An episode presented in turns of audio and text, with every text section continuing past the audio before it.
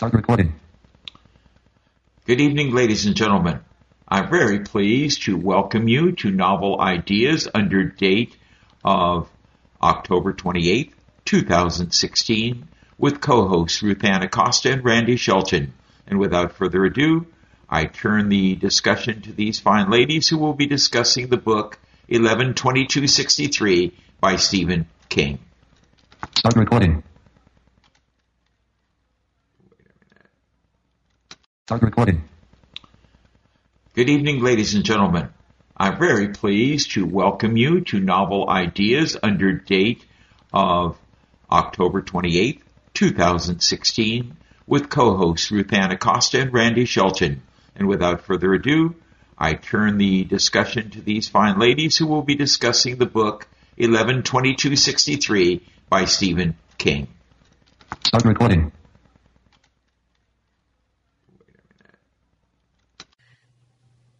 Okay, I'm going to let up on this and see what everyone thought of the book. Well, I have to say that I did enjoy the book very much. It was riveting. I couldn't put it down. But I have to do this real quickly because I, this is significant to me. There's a glaring error that the reader made, and I wonder if anybody caught it. And it's not significant. It wouldn't be significant to most people, but it was to me, and might be to somebody else if you caught it. Uh, and also, I read, I looked, didn't read, but I looked at the commercial uh, release of the book. I like the commercial reader better than uh, than uh, David Hartley Margolin. I got to tell you that. But there's an interesting little error in there that both readers made. They both did the same thing. I wonder if anybody caught it. Oh my, Ron! I was going to say I read the Audible version. I thought the reader there was outstanding. Uh, David Hartley Margolin's a good reader. I don't know how he sang in the mood and all these things. Oh no! After 30 hours, Ron, it must be a, an error of a date, but that would be an author error. And uh, you got me. Let me say one. Uh, the character I liked the most, of course, uh, was George Amberson. You know, he was and, and Sadie. Uh, John, the the boy, the the husband, was horrible. He was the worst character. You guys who are experts might call it time travel and would it be fantasy also? This book? Tremendous book, trying to change the past. And when, when he did it all, bad things happened. And uh, I'll let others talk, you know, about the plot and so forth. I loved it. This is my second read of it. I didn't read Bard deliberately because I love the Audible reader. This is Sherry. This is my favorite Stephen King book easily. And as far as the error, I seem to remember thinking about something, but I did not reread it for this meeting and I don't remember. I did read at one time that Stephen King deliberately puts a small error in every book and in The Stand I remember he talked about somebody eating a um I don't remember what candy bar it was, but he talked about them having chocolate on their fingers and this happens to be a candy bar, one of the few that does not have any chocolate in it. It's mostly nuts and kind of a creamy thing or something. And that was the error for the stand. So it would be, I can't wait to hear what the error was, but this is absolutely my favorite Stephen King book. I just thought it was phenomenal. I really enjoyed this book too. Um, I read it first with Audible. I read it this time with Bard, and I like them both. I remember the Audible reader was very good, but I, I didn't have any problem with the Bard reader either. I also watched the series when they had done it on Hulu last spring, and um, so I feel like it's kind of like my third read through. Now the series, the the television version of it had, you know, of course it shortened it some, but um, I really loved this book, and I'm looking forward to this discussion. I also loved the book, and I read it. pardon me. This is the second time I read it uh, I read it shortly after it came out, even before it was available on Bard. It must have been through Audible uh, back at that in the at that time. You could send Audible books to those who didn't have Audible, and and it it would work. Um, but I decided this time to read it uh, through Bard. And to tell you the truth, I don't really remember much about the first read. Um, so to me, it was like reading it anew and it was it was it was really good. It took me about a week and a half or so uh, to read it, and uh, I really loved it. And uh, as I do most Stephen King books, but um, I'm so glad that we decided to select this this book for uh, discussion. that I agree this was a very good book. I enjoyed it very much. I read it uh, with David Hartley Margolin reading it, and I also had read the one from uh, Audible before, uh, but you do get two different points of view. But I thought they were both very good readers. Uh, I didn't find the error, but uh, I uh, thought it was really very well. The attention to detail was was really was great. I I too like the book a lot. Um, Control applications, context menu oh to no. navigate, press up or down. Sorry about that, guys. Anyway, I I really liked the book. I enjoyed it a lot. Um, it was one of his better books as far as I'm concerned. I didn't catch the error, but I, I, I the only thing I felt was that the book was a little bit long. Um, and yeah, my and I really like George Amberson. um, he uh, quite a character, and uh, but I just thought it was ama- it was interesting how he would go from the present back and then back again to the present. He did it very well, I thought. Uh, Carla Hayes, um, I really liked the book too. Um, I did think it was a little long. It's certainly longer than books I'm usually accustomed to reading, and I, I, I think in some ways it didn't have to be quite this long, uh, you know. But that said, I really, I, I loved it. I, I didn't think I was going to like it, but what suckered me in was um, of course, I knew um, what it was going to be about by the date because I knew the significance of the date, 11-22-63. And the part about time travel, if you say time travel to me, that sucks me in. I love time travel stories. And, um, you know, so, so that really sucked me into it.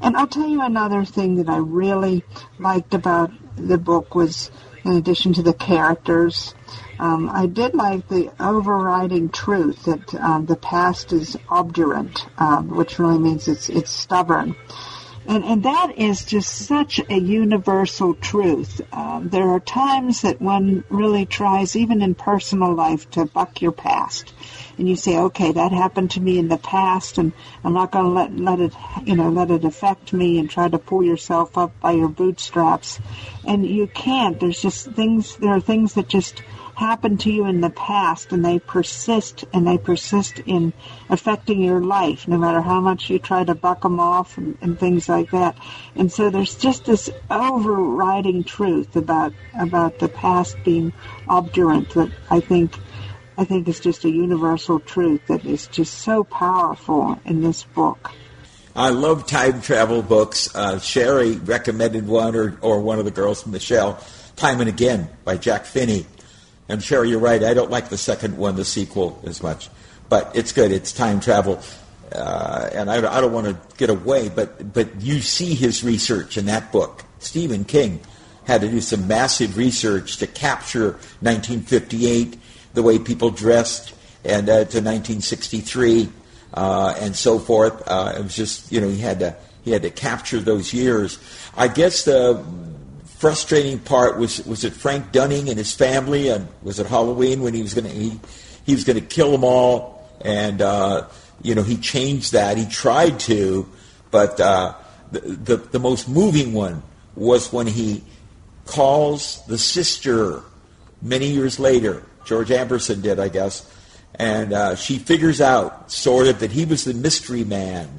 And she said, "Because of you, my brother went to Vietnam and was killed." You know, you saved him for Vietnam, and he was killed. And uh, that was quite moving. She figured him out, you know, and he didn't know what to say. I thought that was quite moving. Frank Dunning's awful. And Doris Dunning, Sadie Dunhill, I thought that was classic.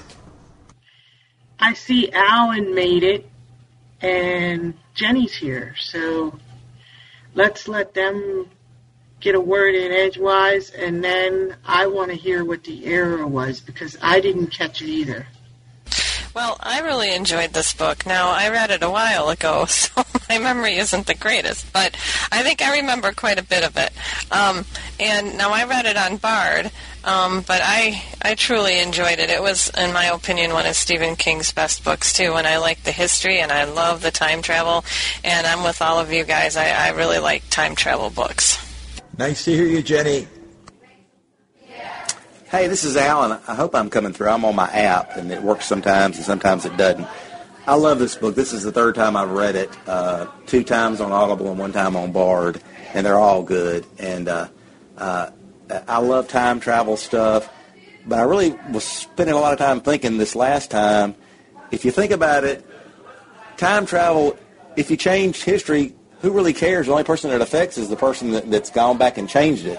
Everybody else, history is going to be what, what the new what the new history is. So uh, I, I never really thought of those terms before because you're always so focused on who it changes for. But uh, uh, the only person that changes for is the the person who had lived through it that's actually back in time messing with it. But uh, uh, I, I, I love these kind of books. Stephen King, nobody can tell a story like Stephen King or draw a character like Stephen King. And it's good to hear your voice again, Jenny. It's been a long time, so uh, great.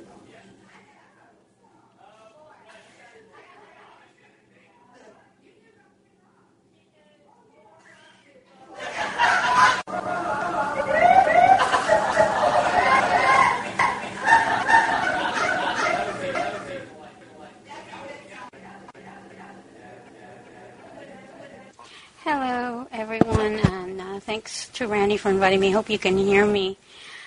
I did read this a while back, and I did like it, and I agree with. I couldn't get my users thing to show up, and now I can't get my menus to show up. Um, it used to be that, I was able to do that with this client, but right now it won't let me um, tab between them like it used to. So there's something I have to go look and figure it out. But I tried full screen, and that screwed everything up. But anyway, I did enjoy the book when I read it, and I agree with whoever. The reason I mentioned that I was having trouble, I don't, I didn't get the name of the person who said that the past, you know, you can't bucket, and I, I agree with that. And I remember the, you know, there were a lot of scenes in this book that did um, bring shivers down my spine, and um, you know, the, I'm not a big Stephen King fan, but I love this book. And the first scene was at the high school game, and they were all chanting and everything. And oh man, that was just woohoo! And of course, when he came back after changing history and how everything was, was really scary as well. But um, you know, it was really good. Um, I wanted to mention that if anybody ever checks it out, there was a series that they made of the book on Hulu. Um, it was only available on Hulu, and if you ever checked it out, you, you you know, at least in my opinion, don't bother because it really really sucked. it was, just didn't follow the book at all, and it just I mean, well, it somewhat did, but I mean, it just wasn't that great. It was not as good as the book. And I read it from the audio version, Audible or whatever it was, commercial audio. And I liked the narrator there. I can't imagine David Hartley Margolin doing it. I really can't, but um, I, I really like the one that I read. Um, so I just can't imagine anybody else having done it. So that's my two cents. Alan came through. Alan, you came through pretty well there. Um, I'm glad to see the phone app works. And I like this book too. I had never read it. I started reading it with David Hartley Margolin, and then Bob told me, well, if you read it from Audible, Stephen King talks at the end. So I downloaded it, and I thought the Audible reader was much better. He got the accents just right. David Hartley Margolin did a good job too, but the the Audible reader, you were, it was he was the characters. He became each character in the book. I thought, and I I loved the way I like books when when the author takes fiction and he incorporates history into it and I absolutely loved that in this book and I wanted a root beer. I wanted to go back and get a root beer like um George Amberson was enjoying. I don't even root beer's not one of my favorite drinks, and boy, did I want one. Okay, Ron, what was the air? All right, here we go. Now, most people would not think this is significant, but I did, and it just stuck out like a sore thumb for me. You have to either know a lot, uh, something about Dallas radio, or have to be a DXer to know that it's K, it's Cliff, not K Life. I know that's not significant, but wow, but nobody caught it. The commercial reader did it wrong. I don't know who read the commercial thing that I read. I looked at, and I read, I used the, the Bard, and it had it wrong also, and it just bothered me. Now, having said that, Stephen King's uh, was wonderful with detail here, down to telling us what was being played on the radio at the time when he was doing this, you know, in, in 58 and sometimes in 63. Very, very meticulous detail and he was right on. Um, he had the, the hits in the right place and everything. Really cool, top 40. But but but it is not K Life. It's Cliff, and that just bothered me, and it shouldn't have. I know, but it did, and there was my error. It's not significant. I know. Well, I guess Ron, I wouldn't have known that since I'd never listened to Dallas radio. So, but of course, if you you know KLIF, to me that's Cliff, not K Life. I mean, but anyway, but if you've read, if if you all have read Stephen King's books, a lot of you know most of his books, you know, he talks about music and and uh, radio and and that kind of thing, and he's a musician and uh, you know he's really into the blues and that kind of thing. So, um, so that you know, and and he, he I, I, it sounds like I don't know for sure, but he must love music, every, you know, all kinds of different genres. But I think especially, especially the blues and uh, old time rock and roll. But uh, thanks for pointing that out, Ron. But I wouldn't, I wouldn't have known that that was an error.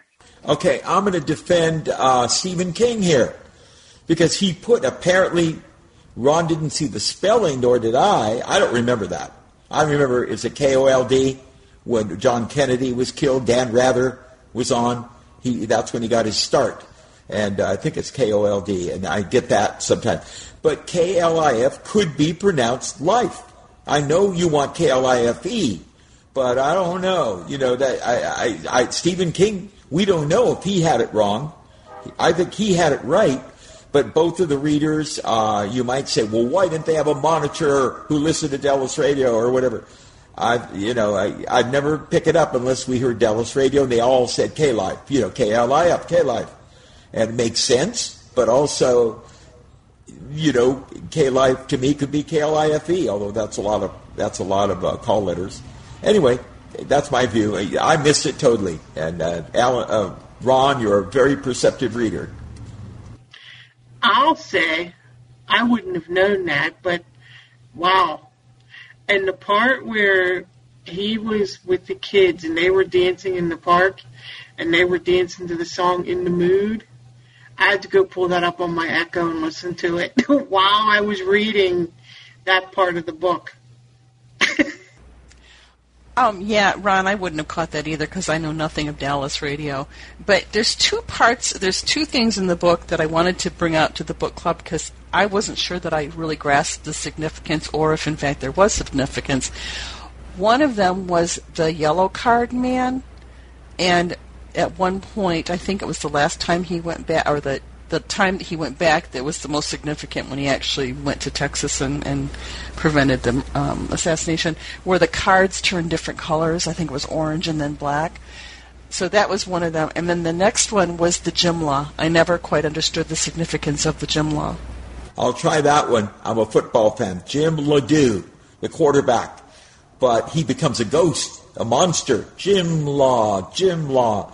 And appears in dreams Remember, that's what Stephen King does. He brings, he's got to bring a monster in to scare you. Uh, and uh, so I think I, I might help there. I, I assume the yellow man and all that was the devil, but some people brighter than I. Please help me. And then there was a difference in philosophy. Is it the orange colored at the, at the end? That man uh, said, I'm going to be going back. I, I won't be here long. I'm changing.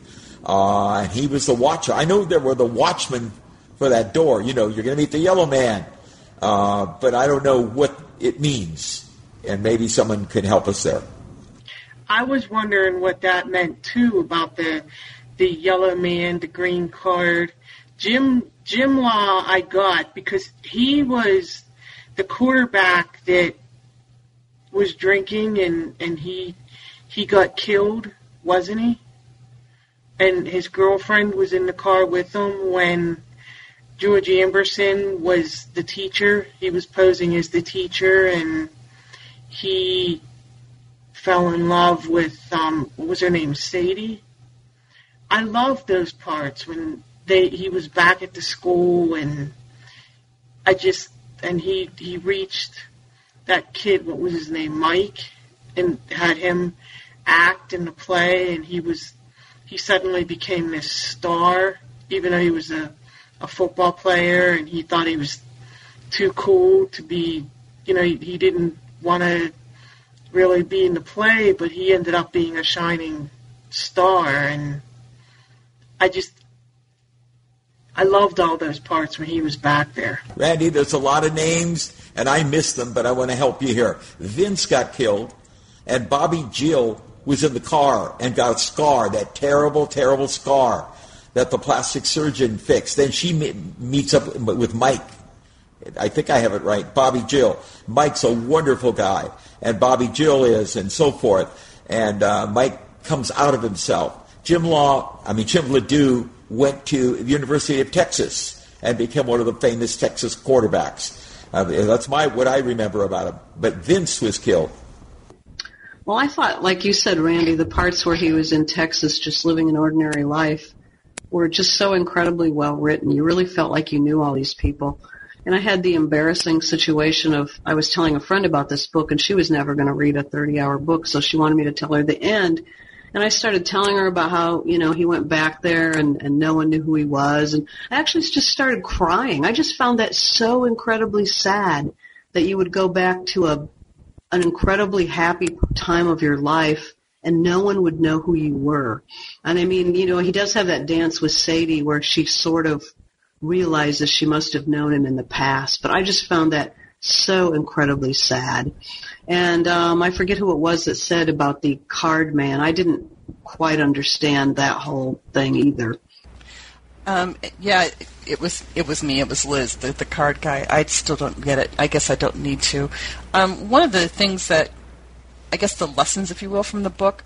Um, not only does the past kind of not let us go, but I think sometimes we like to sit around and fantasize a lot about, oh, if this hadn't have happened and that hadn't happened, the world would have been a much better place. So I think, for me anyway, the significant point of this book was, you know what? You just don't know. It's a much bigger picture, and and you're better off not trying to change it because, well, you know, uh, not to get too religious or anything, but but really, it's all in God's hands, and God has the bigger picture, and. Um, you know, it's kind of like, yeah, you don't want to spend a whole lot of time trying to change the past. A, it's not possible, but B, it's like you just never know. Uh, and I love time travel and stuff too.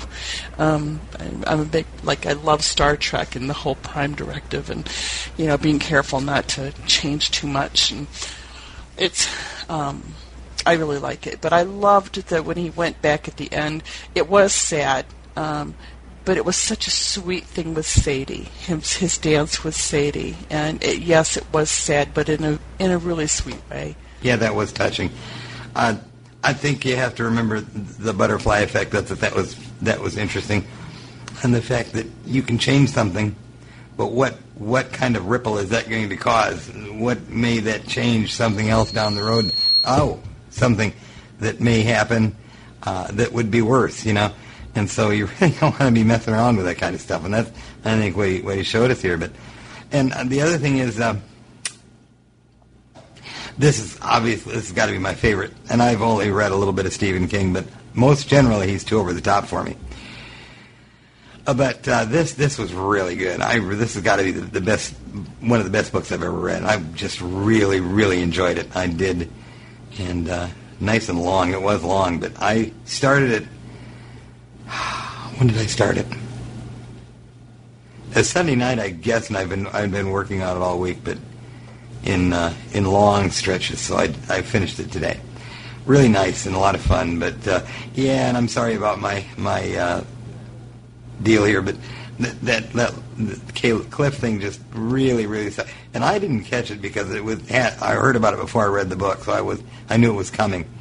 Jim Taylor brought it to my attention because he spent a lot of time in Dallas and caught it right away. So uh, he knew about it, and. Maybe some of you know who Jim Taylor is, but um, so that, that's that's interesting, and uh, but I really enjoyed his his mentioned his reference to top forty music and in, in the different times and and how, how he really was. He knows his music, and he was right on. That was just really really cool. Oh yeah, good good discussion here. Uh, it made me think a little bit. Sherry and others when he went back was sad. I cried too. Men do cry sometimes. That was very sad with Sadie, 80 years old, Citizen of the Year, everything. She she lived a good life. She was Miss Sadie. She was loved, and she says, "I think we've met." It made me think of two things: kind of our town, the play. It's in there somewhere, and um, it's an ordinary life. Jimmy Stewart. What if you weren't born? Can anybody say you know, we say, I wish I wasn't born. You're really upset. Can any of you really say that? How, how, what a loss, if any of you. I don't know all of you. I don't know you. But I know you've done great things in your life. If you weren't born, that wouldn't happen. Yeah, I. It's funny you should say that because this book had that kind of feel to me, especially at the end. It's a Wonderful Life, and our town was one of, has always been one of my favorite plays, and it was the end. I stayed up. I read this book in about a week, and I stayed up until at least three in the morning a couple nights until I finished it, and that ending was just it was sad, but it was sweet too.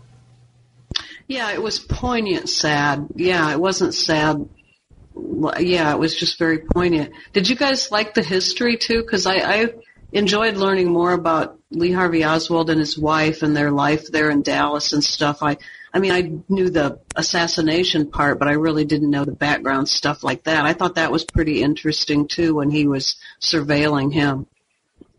Yeah, I enjoyed that too, Sherry. Um, what what the amount of research he he put in on that part of the book. It was very interesting. And he, as he said in the afterword, he took a few liberties, not many. Uh, but he also said, and, and that's true, the, the end was the true meaning of sweet sadness because it was so sweet, but it was so sad too. But um, I recall him, you know, uh, saying in the, in the afterword that his son Joe Hill, who is also a, a, a writer, talked him into changing the ending. I'm just curious as to what in, ending Stephen King originally had in mind. But his son, um, I don't know if he had to convince him much, but uh, he convinced him to to put that ending in there where he goes back and and has that dance with Sadie. Yeah, that's great. I I enjoyed that very much, but I did. It was sad. One of the things I thought was interesting is how he had him to, uh, speak with uh, John and Jacqueline Kennedy, and especially I thought the confer- the conference with with Jacqueline, where she brought up the children, and she said there are two children that are going to that would have had, their lives would have been very different if we hadn't been here, and they they want to thank you too for uh, saving for saving our you know Ken, uh, uh, Kennedy's life and and it just the way she, he put it in it was very kind of sweet, very interesting. Um, just quickly, I I do love historical fiction, and that whole era. I was like eight years old when JFK was assassinated, so I was a, still a young child. But I remember, as probably everybody does, just as clearly where I was the day JFK died. Um, so, I, but in general, I love historical fiction of you know many different genres. Um, so this was really, really good for me. And also, um, just It's a Wonderful Life. I happen to love that movie. It's probably the only Christmas movie that I really look forward to every year. Um, and I think it has some really good lessons for everyone. One final thing that I want to say in this round is it, I don't generally, I mean, there's a lot of Stephen King that I won't read because it's just too scary, but another really good Stephen King novel was The Green Mile. If you haven't read that, you might want to try that one too. That was good. Yes, it was. Uh, uh, that was the stand. I'd like to a lot of long. Okay, I want to. Well, on before I get a senior moment, I hate thirty-hour books. I mean, my dear, dear, dear friend, lifelong friend Don. I won't give his last name. Always comes up with these historical books. It's only thirty-five hours, and he laughs. I seldom finish them. It's, and I love history, but this one could have been fifty hours, and I would have stayed with it. I would want to know where is he taking this? What's going to happen? And yes, the call. Of course, I worshiped John Kennedy. That was my first political campaign as a college student, where I really got involved, and they wanted us to. In this campaign, when I volunteer, they don't want you. Well, sorry, we don't know Braille. Thank you. And uh, but John Kennedy's campaign people, oh sure, you can stuff envelopes, you can answer phones, why not? And it was uh, we were college kids, and maybe maybe I was younger and more patient. But uh, uh, yeah, I just wanted to comment on the. So I remember it. I was a teacher, twenty. I'll give my age away. Twenty-three years old, teaching in a Northern California school, and a kid ran up, "Mr. Costa, the president's been shot." No, you know. And uh, then it was the funeral march all weekend. It was horrible, and Dan Rather was tremendous uh, in his analysis. That's the I just fell in love with him, although it was a great tragedy. And uh, so we could all tell stories. And uh, when an eight-year-old remembers, it, it was prophetic. It, it was really important. So yeah, mostly I won't go with you with a 30-hour book, but that one could have been 50. Thank you. Yeah, I agree with you, Bob. I usually don't like those either. And um, you know what Liz was saying about it's all in God's hands. See, I think the yellow card man um, somebody was asking about this earlier, and I didn't get to say anything about it. I think that um, really, um, hold on, why is this saying the mic's available? I don't know why, but anyway, I think it was the opposite. I don't think he was the devil. Now, I think that, that the way he went about it was a scary, scary way because if we're talking Stephen King here. But I honestly think that. You know, he, he there were guardians to keep history from being changed, and because of how detrimental it could be.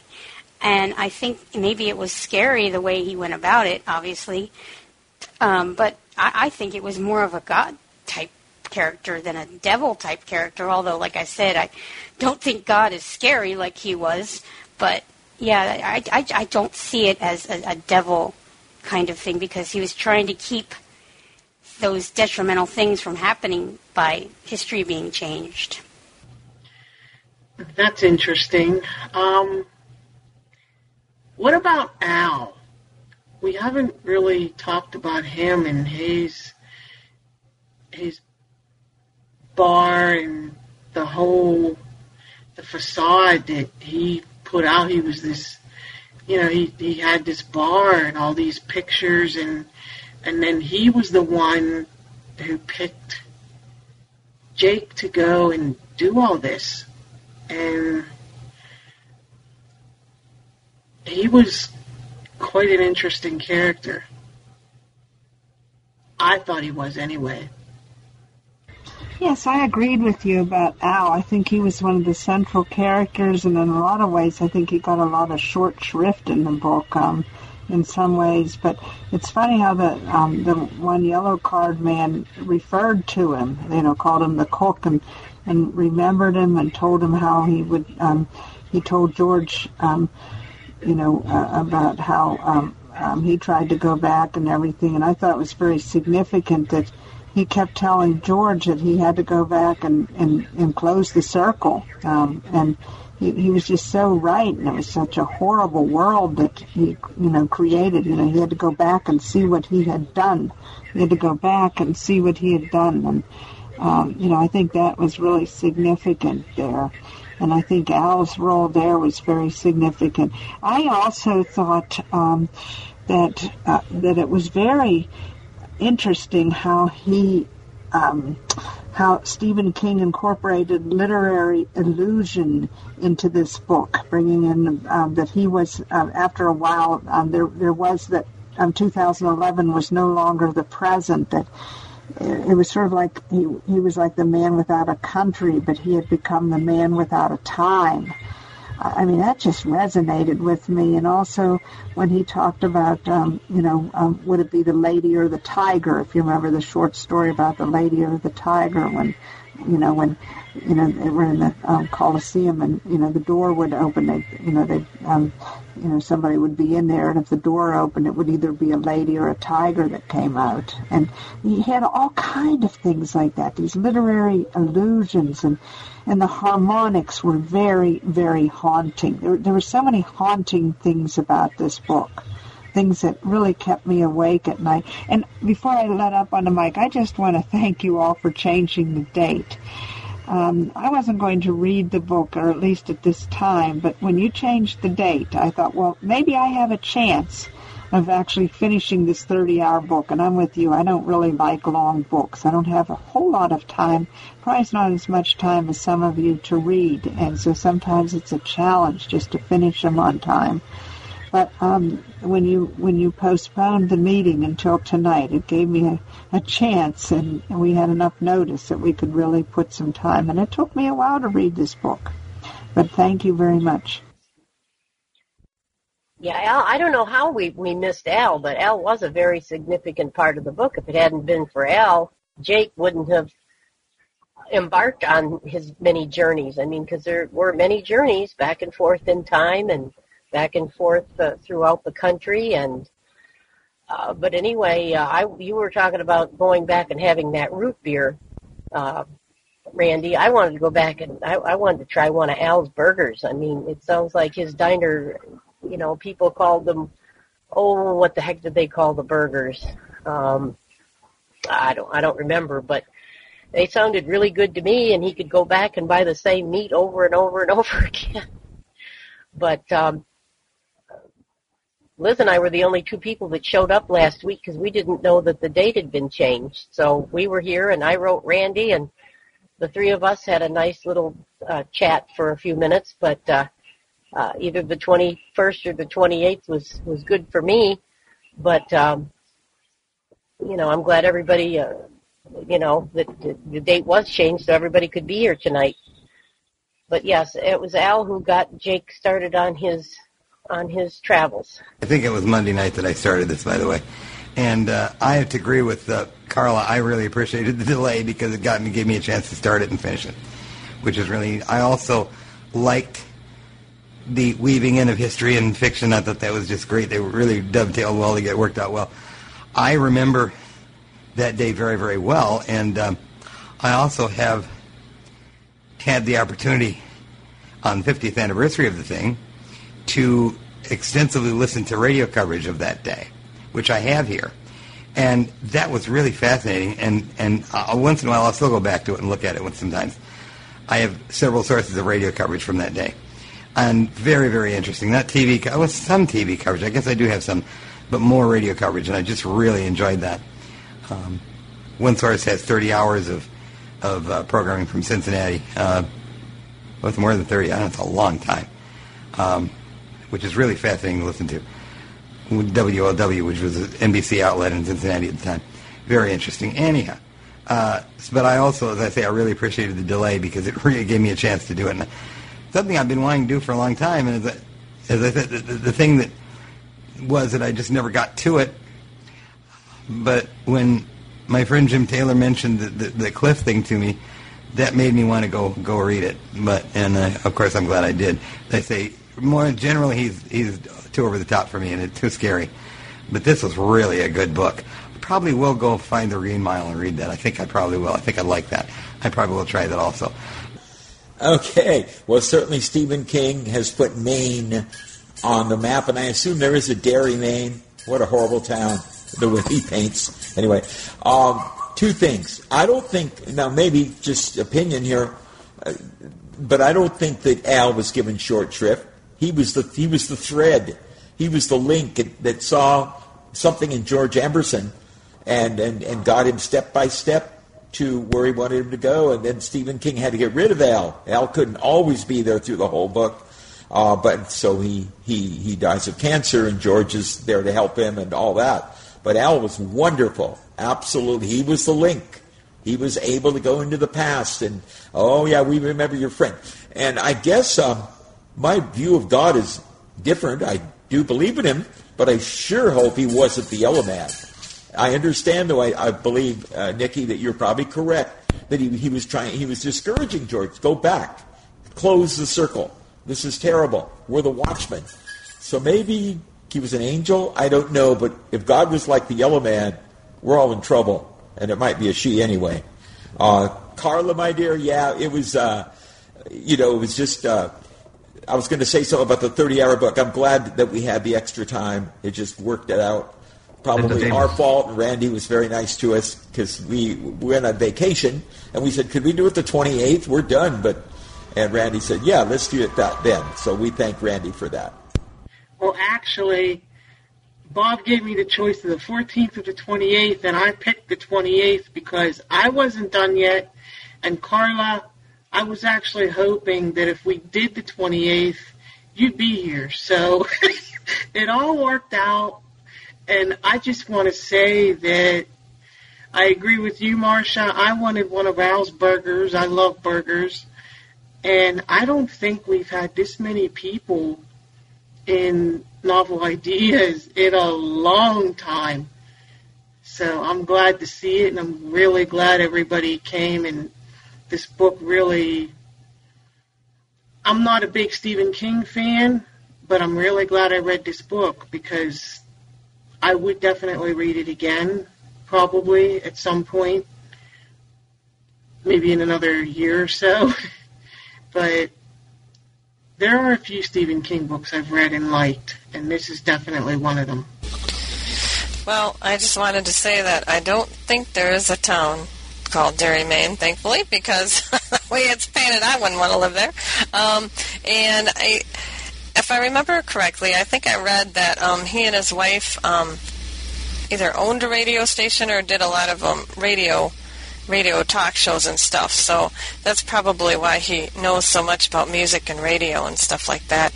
And I really enjoyed the historical parts too. I really enjoy how he um, paints the picture so much, so accurately that you almost feel like you were there.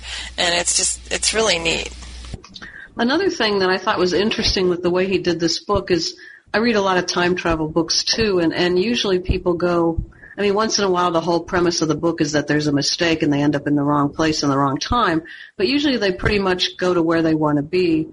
And for some reason, the rules of Stephen King's time travel world were that he had to go back quite a quite a while before the point in time where he actually wanted to be. And I thought that was interesting that he chose to wrote it write it that way. Obviously, it worked out well with the entire book. But I'm wondering if he started out thinking of time travel that way, or he did it on at later so he could add more to the plot. I just want to say quickly that I am a real fan of longer books, so I'm unique in this group apparently. Um, because instead of like when I'm doing house cleaning or cooking or something, I'll be listening to a book as opposed to listening to music or something. So I love long books. I love to get really involved with them. Um, I want to throw something out here that, as we're talking about the yellow card man and Al, yeah, I liked the character of Al, but thinking about it, Al was really the one who really thought he knew better the way he he thought he knew better how things should have gone than than they did. So, and he kind of got George involved in that um, to kind of do his bidding for him. So I'm kind of wondering if maybe Al might be like a devil character because devil characters are not necessarily scary. They're the ones that tempt you to do things and urge you along um, that in a path that, that may not be the best path for you. So I'm just throwing that out. So um, probably nobody else saw that, but yeah, he was the one that it was his idea. He knew for sure that that Kennedy should have lived and the world would be a better place, and um, kind of really didn't give George much of an option to, to not go back and do that for him. I never thought of that. Never thought of it that way, Liz. I, the way I interpreted Al's intentions were uh, that Al really loved Kennedy and loved, you know, what he was trying to do in the world. And he thought that, that he was so devoted to his ideas and everything that, you know, the assassination shouldn't have happened. And he wanted, he wanted Jake to go back and change the world to make it better. I, I didn't think of him as, as a, as a devil character at all. Um, very interesting. But yes, Stephen King did own a radio station. In fact, we used to listen to it. We would uh, we used to listen to Dr. Demento on Sunday nights, and every all the uh, stations around here discontinued it. And I don't even remember how we found out about it. WKIT in Maine still ran Dr. Demento.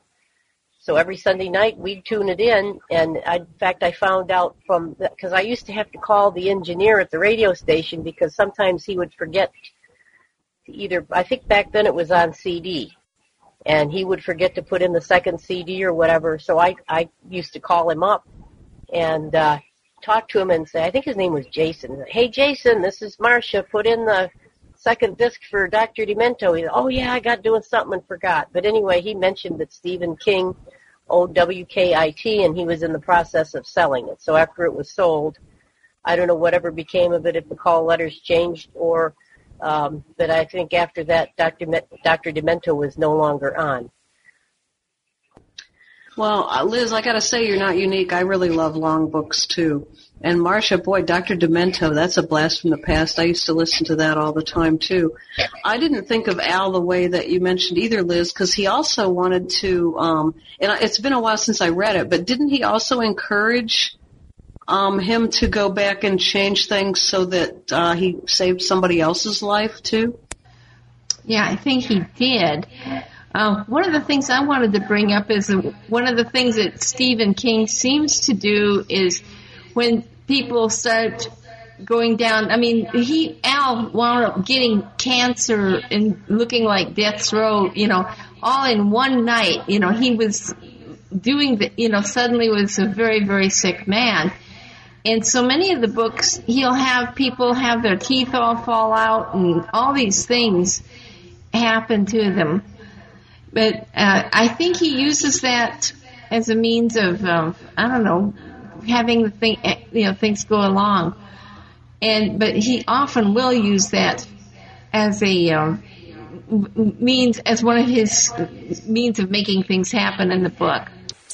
Yeah, um, I also I, I thought that Al, even though he wanted to change things, he you know I, I and he chose Jake or George to to to do this. Um, I, I never thought of him as as the devil though. I I don't know why. I just never did. But it's an interesting thought. Now, one of the things that I really liked in the book um, was the, the the gym when they were have when they were chap when Sadie and uh, he were chaperoning the dance, and then the two of them got out on the floor and were dancing, and and all the kids were. Oops, I don't know. She dropped the key, and I just wanted to say real quick, I like long books too. So, and, Liz, you and I have talked about that. Hey guys, I just wanted to let you know that I really hadn't spent a whole lot of time thinking about Alice the devil. I just threw it out for point of discussion, but um, it was kind of interesting thought anyway. but but not not one that I really hold fast to because he really did want to bring good into the world and he thought he was doing the best best thing. So just wanted to let you know. I almost forgot what I wanted to say. I was going to say the same thing. I, I don't want to believe that Al was the devil. Okay, the Yellow Man is fine; he fits, but some of us are calling him God, some are doing the devil. I guess Stephen King will know what he was trying to do. But I think Al really wanted to change the world. He didn't want Harry and those guys killed. He didn't want, you know, he, he loved the Kennedys. And I saw Al as a, you know, and you're right, uh, Ruth Ann, I think in two minutes, they go, he goes in two minutes time very quickly. Suddenly Al's, you know, dying. I mean, it's obvious right in front of everybody. It, it was awful. It was, it was really bad. And, uh, anyway, it was a very powerful book. I Al was one of my favorite characters. Al and Jake were my were just such great characters, and um, the yellow card man. No, I don't think he was God. I think he was more the devil. Um, and Al, no, he wasn't the devil. So, and yeah, I agree. That was one of my favorite scenes too, when Jake and or George, aka George, and Sadie were there dancing and chaperoning the kids. That was such a great scene. Well, um, it's almost 10 o'clock, and I know the World Series is on, and people want to go back to that. So, does anybody have anything else they want to say? And if we want to continue the discussion, that's fine. But I wanted to. One, more thing, then I'm I'm out of here or whatever. I love you guys, but um, the hip hop or whatever it was called. Sadie is six feet tall, practically. I don't. I've never jitterbugged. I was too short and fat for that. I guess. I don't know. Maybe some of you remember. Your guys probably don't. But he, he she slid under his legs, right, and went sh- shooting out and leaped to her feet. I mean, they were acrobatic. They really were good. I, I couldn't believe. I didn't know with a jitterbug that you ended up on the floor sliding across the, the dance floor. So if anybody uh, someday we have the time and knows about it, explain the jitterbug because that was amazing. You know, and uh, of course she had a tendency to fall anyway. She fell on George when she met him. So anyway, but we better see what the next book is, Mandy, if you don't mind, because play ball. Mind if I say real quick? And I've been meaning to bring this up, but this is a good opportunity, and I won't make. I won't. This won't be long. Maybe somebody would like to explain this to me.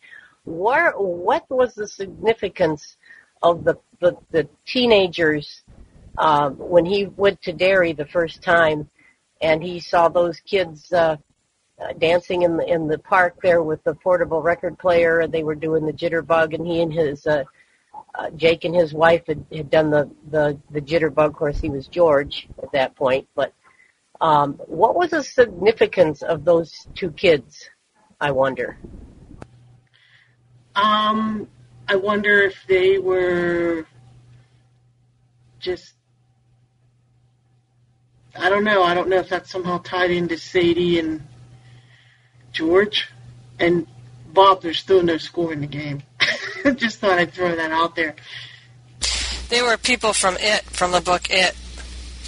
And then also a part that was important, but I'm not quite sure why or whatever, but the jump rope girls and the chants and things, but the jump rope girls kept coming back even at the end kind of in that book and especially around the time of um, Lee and Harvey, or Lee Harvey Oswald and his wife. Uh, they were out, you know, dancing or doing the jump rope and chant. I thought the jump rope to me meant you can't change the past. The rope swings round and round and round, and whatever comes around goes around. But that maybe maybe I'm just getting as bad as the yellow man's the devil. Maybe I'm wrong. Well, before you go, Bob, and before we end, I wanted to, and I'll call you next week to maybe talk about this, Bob, but since we're also interested in time travel, I'd like to propose we have a special program sometime where everybody can come in and just talk about their favorite one or two time travel books, and maybe people would be interested in that. And I can talk to you about that later, Bob.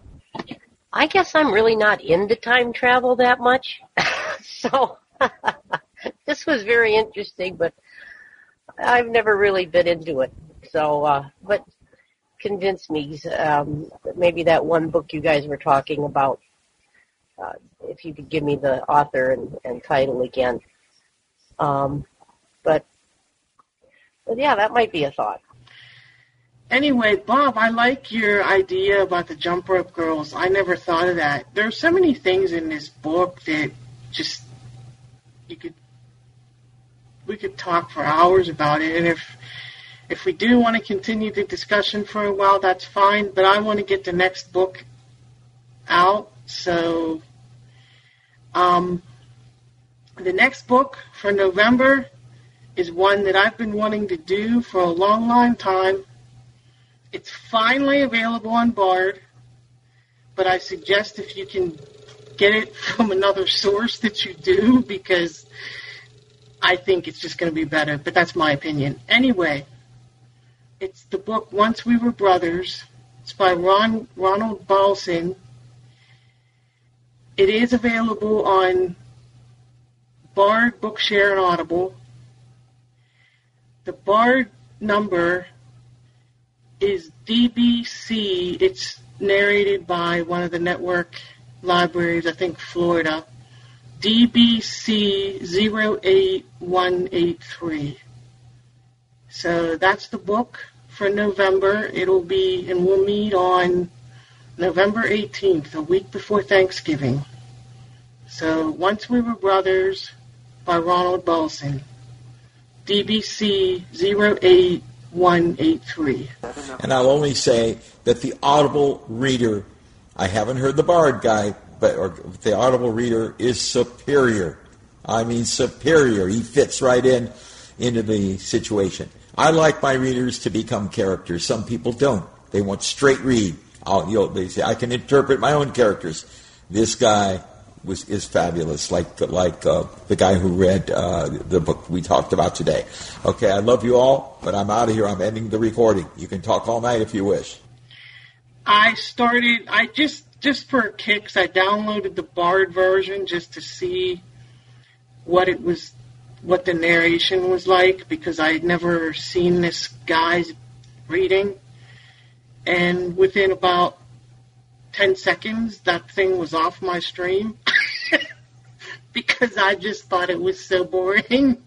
I read it on Bookshare, and now I have the Audible version as well. I read this a couple of years ago. And this is one that I have really been wanting us to do because it's such a a powerful story. Can you tell us a little bit of what it's about? It's about two boys, a German boy and a Jewish boy, who are raised together just before World War II begins. And it goes back and forth between World War II and the present.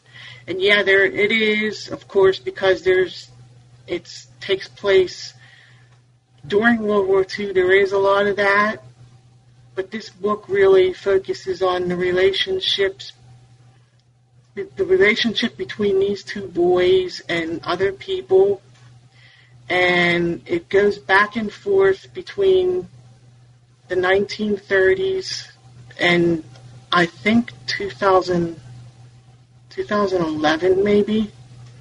And it's the story of, well, one is looking for the other one. And it's the story of what became of them. And I can't really give a whole lot more, say a whole lot more, because I don't want to give anything away. But this is such a, a powerful book. It's when I read it, it was a long time before I could read another book about World War II because this was one of the best I've ever read. Is this a long book? I know I, I hate to be a nag about that, but is it a long book or does it say how long it is on Bard? I want to say it's maybe 15, 16 hours. I don't think it's any more than that, but I'm not 100% sure.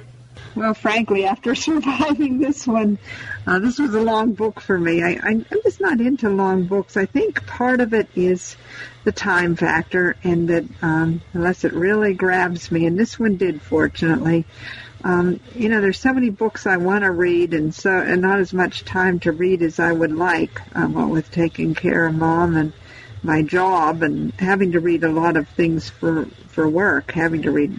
You know, there are a lot of things that I have to read that takes a lot of my reading time. So that's why I don't relish longer books as much as some people do. Well, this one is maybe half that. It might even be a little less. I I don't remember. I have the Audible version, and I think it's maybe 15, 16 hours. But I think this is just, it's a really good book. So, Yeah, I would agree. This is a very good book, and uh, the reader from uh, Audible is outstanding, and the accents and everything is he has it right on the money.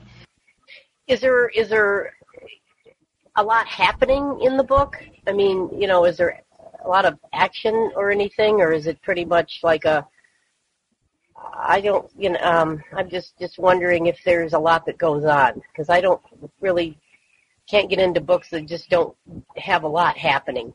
Oh, trust me, there's a lot happening in this one. It's it's just really good. In fact, I told Bob about it, and he said, "I don't want to read a book about World War II." I said, "Just you need to give this one a chance." And he he even said, "Oh, I loved it."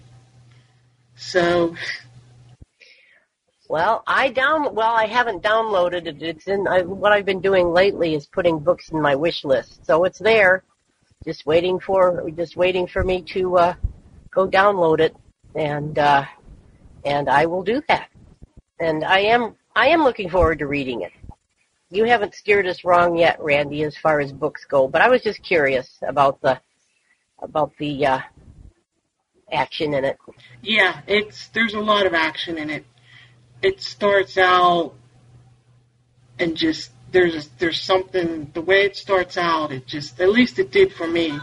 It grabbed me because right away it starts out in this time period and it goes back, but it something happens. Somebody does something and something happens and I this was another book that I stayed up when I read it on Bookshare. I was reading it on my BrailleNote, and I think I started reading it on a Friday night, and I finished it a couple days later.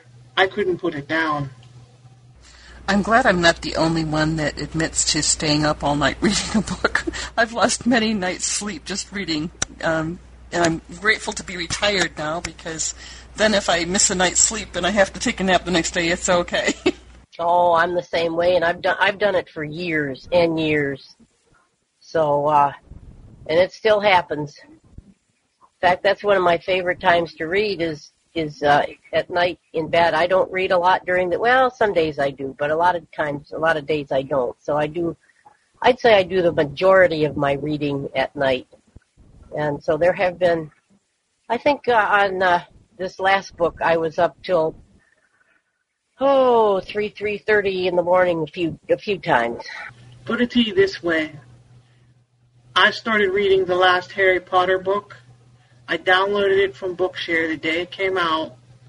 I started reading it, and I literally did not go to bed until about six o'clock the next morning when I finally finished it. I literally read all day and all night. I I I love to stay up and read at night.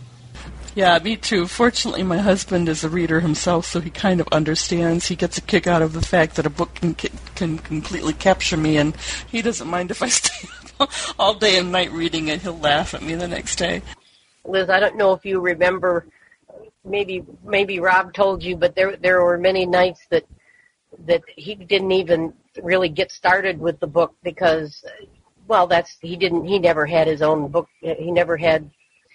Uh, he never even had a library account. He always read my stuff, and uh, there there were many nights that that we would lay there and and, and read, and uh, and there were quite a few nights that we finished a book together. And I'd catch him up, you know. I'd say, "Well, so and so, this happened to so and so between the last time you were reading with me and this happened." So uh, Oh yeah, we. Or if he wasn't into the book, he'd just go to sleep. And I never used headphones or a speaker pillow or anything like that, which was very cool. The night before my 16th birthday, I literally stayed up all night reading the Thorn Birds. And then I had a ball I read the next day. And then I, we had a party that night, and I partied all night. And then I finally crashed. the Thorn Birds was wonderful and I need to find the Australian. Speaking of that, I need to find those. I haven't read. I, I, didn't get to read all those, and I need to find that series. I'm a binge reader, and I like to do that. I need to find the Australians. Yeah, when you're young, you can stay up all night like that. stay up for a couple nights in a row before you need to crash. Oh my God! In college, I'd be staying up all night, and it'd be like five thirty in the morning, and I'd have to be into work at eight. So I would just go to work and work all day, and then come home. It's like crazy. If I did that now, I would I would keel over for sure. Or if you're retired, Liz, I remember a few nights you you were up all night, but you weren't reading. We were all together hanging out, and it was like she'd say, "I, I got to go to work." And I'm like, "Ah, I'm so glad I can just go to bed." This was in the summer. We were we were a little better during the during the college during the uh, school year. yeah, um, I wasn't always reading all night, Marcia. yep, that was fun. Fun days. Yeah, there were a lot of nights I'd stay up half the night, and I had to get up and go to work the next morning. And I would swear that I wasn't going to do that again. And the next night, I'd turn around and do the same thing. Randy, you, you do you still read a lot from Bookshare? Because I would, if I can have an audible, you know, an audio book with with a human voice, I'd much rather do that. But yeah, there are books up on Bookshare that you can't get in on Bard or through Audible. So, um, do you have a preference for them? Yeah, I was wondering the same thing, Randy, because I'll, I'll do, I'll avoid Bookshare at all costs unless it's absolutely something I need to read right now and it's not on Bard. I'd much rather have a human voice. I'm the same way. I'd much rather have